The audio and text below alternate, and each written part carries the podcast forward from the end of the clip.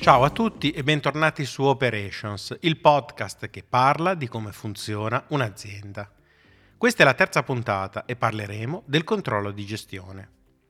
Una delle prime domande che di solito vengono fatte nelle piccole aziende quando il controllo di gestione viene introdotto è ma non basta la contabilità a sapere come vanno le cose in un'azienda? Beh, c'è una storiella a riguardo che dice che la contabilità è come la vittima di certi film d'azione che viene legata e imbavagliata dal cattivo e usata come esca per l'eroe. Quando l'eroe entra nella stanza, la vittima cerca in tutti i modi di fargli capire che è una trappola, ma purtroppo l'eroe non riesce mai a capirlo.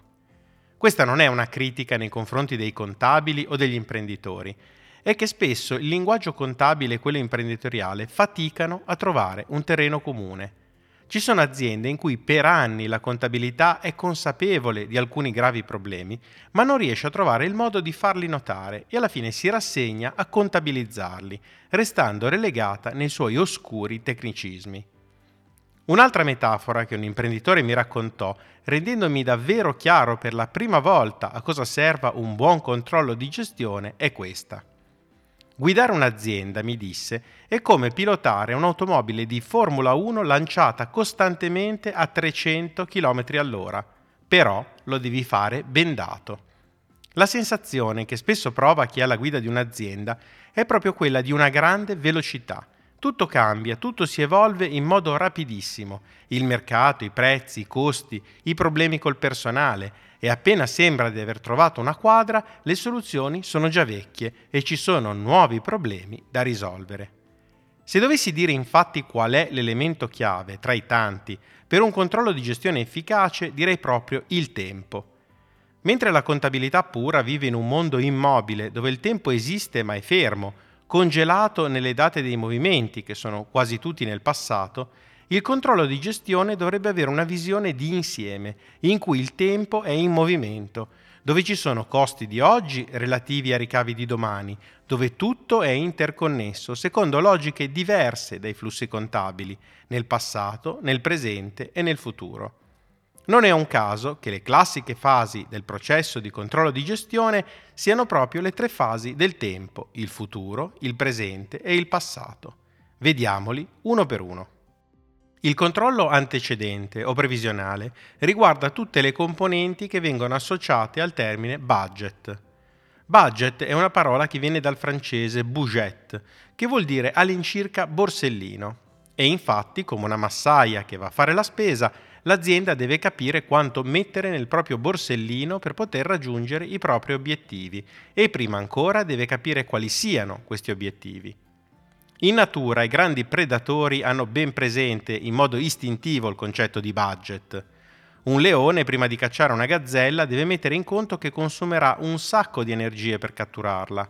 Per questo ne deve puntare una alla sua portata, non farsi distrarre e cercare di raggiungerla con il minimo sforzo possibile, altrimenti rischia di morire di stenti prima di riuscire a nutrirsi. Allo stesso modo, un'azienda deve scegliere attentamente i propri obiettivi, spesso chiamati anche target o traguardi, definirli in modo facilmente misurabile, così da capire non solo quando li ha raggiunti, ma quanto manca al loro raggiungimento in ogni momento del processo e quante risorse sono state consumate fino a quel punto. Spesso le aziende giovani commettono l'errore imprenditoriale di voler raggiungere determinati obiettivi a tutti i costi, come si dice. Può essere una strategia, ma bisogna rendersi conto che è una strategia molto pericolosa. Le risorse non sono infinite e se non si porta a casa qualcosa di concreto entro un certo tempo, si rischia di fare la fine del leone che muore di stenti cercando di raggiungere una gazzella troppo veloce. Quindi il primo passo da fare nel controllo di gestione è stabilire degli obiettivi, definire con la massima precisione possibile le risorse necessarie al loro conseguimento e assegnargli degli indicatori in grado di misurare, progetto per progetto, come stanno andando le cose.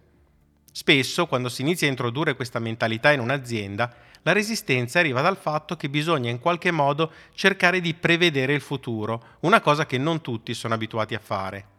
Alle domande quanto tempo ci vorrà per fare questa cosa, quante e quali risorse saranno necessarie, per quanto tempo, spesso ci si sente rispondere e che ne so, non ho mica la sfera di cristallo.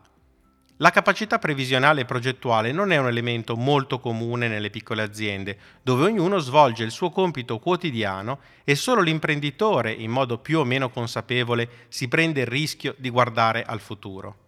Passare ad un modello aziendale con un controllo di gestione generale vuol dire anche introdurre un concetto di managerialità diffusa, in cui più persone sono in grado di prendersi delle responsabilità progettuali, condividendo la visione generale della propria azienda e azzardare previsioni che saranno sempre e inevitabilmente approssimative. Questo effetto di provare a racchiudere in parametri fissi dei processi pieni di variabili può generare molta confusione se non c'è una crescita generale di tutti i componenti dell'azienda, a partire dai manager, riguardo a cosa vuol dire fare delle previsioni basate su delle stime. Tutti preferirebbero lavorare ricevendo le risorse man mano che servono per il tempo necessario, ma questa modalità rende incredibilmente difficile intanto portare avanti più progetti contemporaneamente e poi capire se si sta andando bene o male e quanto. La famosa benda davanti agli occhi dell'imprenditore che sta guidando a 300 all'ora. Una volta stabiliti gli obiettivi da raggiungere e i relativi indicatori, spesso chiamati anche KPI, dall'inglese Key Performance Indicator, ovvero indicatore chiave dell'andamento di una prestazione, bisogna tenere questi indicatori sotto controllo giorno per giorno, in modo da misurare in che modo ci si sta avvicinando al nostro traguardo. Dobbiamo sempre ricordare, infatti, che le nostre previsioni sono basate su stime e le stime non coincidono necessariamente con la realtà. Ci sono tanti, troppi fattori imponderabili che vanno a incidere su una stima, per accurata che sia, e che possono incidere sul suo esito reale.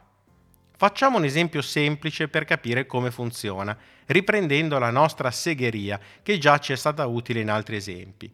Supponiamo che ci sia arrivato un grosso ordine di un certo tipo di tavole e che quindi ci siamo dati l'obiettivo, entro sei mesi, di accumulare 5.000 tavole finite di quel tipo in magazzino. Ci siamo seduti al tavolo con gli addetti e responsabili e abbiamo stabilito che questo obiettivo è fattibile come prima cosa e che per raggiungerlo ci serviranno due macchine dedicate per 8 ore al giorno, 5 operai specializzati a tempo pieno per tutti i 6 mesi e uno spazio in magazzino dove stoccarle. I nostri indicatori quindi potrebbero essere le ore di lavorazione delle macchine dedicate, le presenze degli operai e il numero di tavole finite presenti in magazzino, oltre ovviamente al numero di giorni che ci separano dalla scadenza. Una volta che questi elementi sono stati stabiliti, ogni giorno andremo a misurarli per capire se siamo o meno in linea con le nostre previsioni. Improvvise mancanze di materia prima, assenze degli operai, guasti alle macchine potrebbero rallentare la produzione e costringerci a rivedere la stima. Oppure potremo scoprire che siamo stati troppo pessimisti e che la produzione va più spedita di quanto immaginassimo. Si capisce bene a questo punto quanto è stato importante mettere sul tavolo dei numeri in forma di budget per questa operazione, anche se magari non ci sentivamo così sicuri della loro precisione. Perché su quella traccia noi possiamo verificare ogni giorno lo scartamento e aggiustare il tiro, invece di tirare avanti fino al punto in cui è troppo tardi per rimediare. Possiamo mettere un operaio in più e ricalcolare i costi per vedere se ci stiamo dentro, o toglierne uno e vedere se ce la facciamo in tempo. Possiamo fare un sacco di operazioni fin dalle primissime fasi di lavorazione, che in un modello a consumo indefinito non sarebbero nemmeno ipotizzabili. E tutto questo senza dover per forza cambiare la data di consegna o il quantitativo di tavole ma se anche dovessimo farlo, possiamo capire che non ce la faremo in tempo e in nessun modo molto presto. Avvisare per tempo il cliente, fornire nuove date di consegna con largo anticipo, che è sempre meglio di fargli una brutta sorpresa all'ultimo minuto. E cosa più importante di tutte, se avessimo sovrastimato le risorse necessarie, possiamo disimpegnarle rapidamente, onde evitare di avere le tavole pronte dopo tre mesi e doverle tenere in magazzino per altri tre, avendo sprecato un sacco di energie per nulla. Una volta terminate le operazioni e raggiunto in tutto o in parte l'obiettivo, arriva la fase del cosiddetto controllo susseguente, ovvero la retrospettiva dell'andamento del nostro processo. Qui tireremo le somme di come sono andate le cose, degli scartamenti rispetto alle stime e se il nostro budget è stato rispettato in termini di tempi e di costi.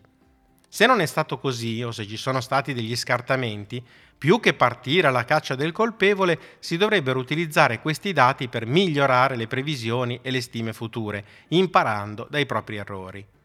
L'intero ciclo di pianificazione, esecuzione, controllo e correzione viene a volte chiamato ciclo di Deming, dal nome di uno dei padri fondatori del controllo di gestione moderno, William Edwards Deming, oppure anche PDCA, dalle parole inglesi Plan, Do, Check, Act, pianificare, fare, controllare, agire.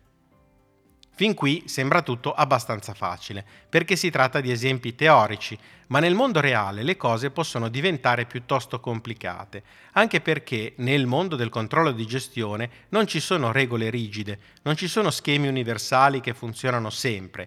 Bisogna trovare la chiave giusta per ogni tipo di progetto, per ogni tipo di azienda, per ogni tipo di mercato. Bisogna essere creativi. Per far sì che ogni progetto possa essere gestito e controllato separatamente dagli altri, bisogna trovare un sistema per far sì che i costi e ricavi di quel progetto vengano estratti da quelli generali. E un po' come accade con la contabilità analitica, che è un'ottima alleata del controllo di gestione, ogni progetto abbia un suo contenitore in cui far finire tutto quello che contribuisce alla sua analisi.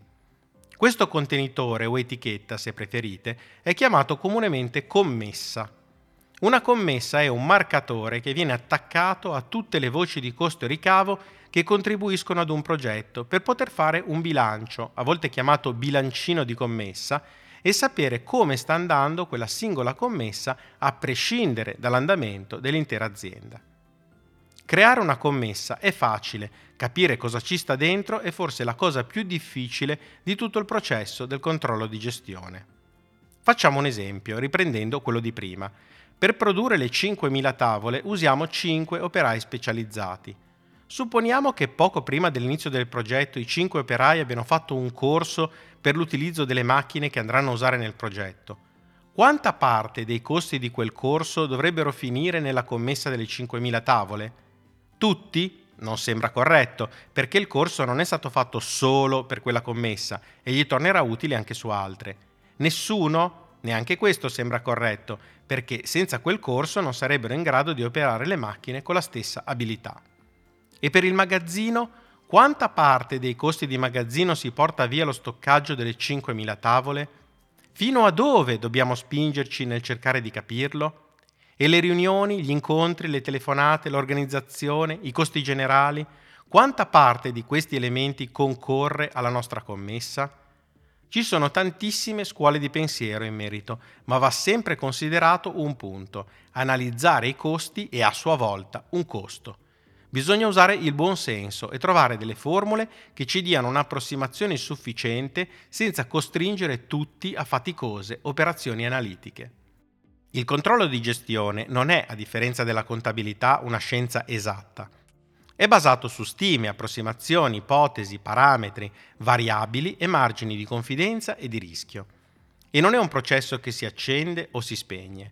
Ogni azienda deve trovare il giusto livello di indagine e analisi di cui ha veramente bisogno per guidare le operazioni, senza esagerare. Pretendere di avere dei dati incredibilmente dettagliati e analitici potrebbe essere quasi inutile per certi tipi di commessa o per certi tipi di azienda, mentre gli stessi dati potrebbero essere fondamentali per altre. Entrare in un dettaglio eccessivo rischia di imballare le attività in un ginepraio burocratico, ma anche fare assunzioni grossolane può rendere l'intero processo poco realistico e quindi di fatto inutile. Se uso un macchinario per due commesse, mi conviene stabilire a prescindere che lo userò per dire il 60% per una e il 40% per l'altra oppure devo annotare tutte le volte che viene usata per una commessa specifica e poi incrociare i dati, che so, con il consumo elettrico del singolo apparato? Non c'è una risposta a questa domanda, se non dipende. Dipende dal livello di dettaglio che mi serve, dai numeri in ballo, dal rischio che posso assumermi e così via. Per questo, in un corretto impianto di un processo di controllo, andrebbe sempre fatta un'analisi costi-benefici e un'analisi dei rischi, in modo da cercare di trovare il modello più semplice per il livello di controllo che ci occorre. Ad un timoniere che naviga in mezzo al Pacifico, per esempio, serve sapere la propria posizione nell'ordine delle miglia marine, non dei metri o dei centimetri. Sarebbe un'informazione costosa e inutile. Ma se navigo in mezzo alle secche e agli scogli, mi serve una posizione molto più precisa. Dipende dalle circostanze decidere quanto in profondità scendere con le misurazioni, consapevoli che più misurazioni si faranno, più ci saranno costi e lungaggini burocratiche da espletare. L'ossessione per il controllo può diventare un'arma a doppio taglio per chi guida un'azienda più facilmente di quanto si pensi. Chiedere ad un manager che gestisce 20 progetti di dirci quante ore e minuti dedica ogni giorno ad ogni singolo progetto potrebbe essere una richiesta impossibile, anche perché molte delle sue attività saranno utili a più progetti contemporaneamente ma d'altronde non avere un metro di quanto tempo viene speso su ogni progetto rischia di far sì che alcuni progetti diventino delle voragini che assorbono il tempo di decine di persone senza che nessuno se ne accorga, se non dal sintomo generalizzato che di colpo nessuno ha più tempo per fare nulla. In tutto questo è anche fondamentale l'attività di reporting, ossia di come organizzare e visualizzare i dati in modo che siano chiari, semplici e di immediata comprensione per il management e gli imprenditori. Anche in questo caso non si tratta di un'attività così semplice. Aggregare troppo i dati fornisce indicazioni troppo vaghe, l'eccessivo dettaglio toglie la visione d'insieme. L'uso di grafici è ottimo per avere una visione generale, ma a volte serve anche controllare che i numeri tornino esattamente. E poi, produrre grafici che non siano fuorvianti non è facile. La data visualization, l'aspetto visivo che i dati possono assumere, è importantissima e spesso non ci sono le competenze giuste in azienda per realizzarli correttamente. L'uso di software e tecniche di business intelligence, ad esempio, può essere particolarmente utile per guidare gli addetti alla produzione di report efficienti e i manager alla loro consultazione. Anche scegliere quali dati usare non è semplice come sembra si dovrebbero usare sempre dati consolidati, sicuri, non oggetto di variazioni, in qualche modo congelati e verificati, in modo da non creare falsi allarmi o conclusioni errate, e ci dovrebbe essere una sola fonte ufficiale di dati aziendali, per evitare che proliferino in azienda decine di report discordanti sugli stessi elementi, creando una enorme confusione tra chi deve prendere delle decisioni. Anche l'analisi dei costi non è un compito facile nel processo di controllo. Cosa includere e cosa escludere dal controllo della singola commessa e come distribuire i costi è un'attività molto rischiosa e delicata. In un mondo ideale ogni costo dovrebbe essere ripartito su ogni commessa produttiva, così i costi e i ricavi si bilancerebbero a perfezione e si avrebbe un controllo distribuito dell'intera azienda. Ma non è così nel mondo reale. Ci sono costi, funzioni, apparati, personale che lavorano in modo indistinto su tanti progetti. Ci sono costi che non è possibile districare e assegnare ad un centro preciso e ci sono costi nascosti, dimenticati, che sfuggono al controllo facendoci credere che va tutto bene, quando in realtà a fine anno i conti non tornano per niente. E poi ci sono le competenze, l'incubo di chi fa il controllo di gestione, costi ricorrenti che contribuiscono a ricavi puntuali e viceversa. Facciamo un esempio per chiarire meglio. Supponiamo che un gruppo di ingegneri lavori alla produzione di un macchinario complesso. Tra progettazione e realizzazione potrebbero impiegare mesi o anni prima che il macchinario sia completato. Eppure ogni mese percepiscono uno stipendio, consumano risorse, spendono denaro per comprare materiale e nessuna di queste uscite ha un'entrata corrispondente, almeno finché la macchina non sarà completata e venduta. È quindi necessario tenere conto che non tutti i progetti generano costi e ricavi nello stesso periodo di tempo. Ci sono costi che sono investimenti per la produzione di qualcosa che poi, una volta realizzato, verrà magari venduto in migliaia di copie o esemplari, eppure per la sua realizzazione si sono spesi anni di ricerca e sviluppo. Dove mettere questi costi e come inquadrarli in uno schema di commesse completo? Bisogna ipotizzare quindi che ci siano commesse che non hanno voci di ricavo e altre che non hanno voci di costo e creare un sistema complesso che le faccia combaciare. Non è un compito semplice e gli investimenti o le commesse interne, come creare un nuovo software per la gestione della propria azienda o riorganizzare il magazzino o fare ricerca, sono puri costi i cui ricavi si vedranno in seguito, magari a loro volta distribuiti su decine e decine di commesse diverse. Tutto questo non si può gestire mettendo semplicemente costi e ricavi di un progetto. Ci sono obiettivi che vanno al di là della remunerazione immediata, ma anche in questi casi, anzi specialmente in questi casi, i budget, i tempi, i metodi e gli indicatori devono essere stabiliti rigorosamente proprio perché non c'è un cliente a dettare tempi e costi, ma è l'azienda stessa che si deve dare delle regole per arricchire il proprio bagaglio funzionale, stabilendo quanto ci vuole spendere e dentro quanto tempo si aspetta dei risultati. Per questo il controllo di gestione deve prevedere diversi orizzonti temporali, il breve periodo per i progetti che si aprono e si chiudono all'interno della propria commessa, e il medio-lungo periodo, che rientra invece nella visione strategica dell'azienda, di cosa vuole diventare in futuro, degli strumenti di cui si vuole dotare non tanto per affrontare il mercato di oggi, ma quello di domani e rimanere al passo coi competitor. Ma alla fine, in pratica, a cosa serve questo controllo di gestione? Per capirlo possiamo prendere alcuni esempi e vedere che differenza può fare avere un buon sistema di controllo in un'azienda o meno. Il primo è sicuramente, come abbiamo già accennato, quello di lavorare in perdita e rendersene conto quando è troppo tardi. Il controllo puntuale invece ci consente di sapere sempre come sono posizionate le attività rispetto all'asticella del ricavo e poter prendere provvedimenti per tempo. Un altro è che non pianificare i propri obiettivi fa perdere lucidità all'azienda rispetto alle proprie priorità. Codificare dei target con delle scadenze fa lavorare tutti nella stessa direzione, con obiettivi chiari, realizzabili e strumenti per misurarli. Alcuni imprenditori non amano che questa chiarezza arrivi alla parte operativa, perché preferisce spremere le proprie risorse sempre al massimo e a volte anche oltre, e sentirsi libero di cambiare le priorità a proprio piacimento senza doversi confrontare con una pianificazione già stabilita. Invece che stabilire dei traguardi, fa correre tutti indefinitamente, senza una meta, dettando le priorità giorno per giorno. Questo però ha enormi conseguenze negative e oltre a demotivare il gruppo di lavoro fa sì che si inseguano sempre e soltanto emergenze, tutte con la stessa priorità, e si portino avanti in parallelo decine di attività delle quali nessuna viene mai conclusa.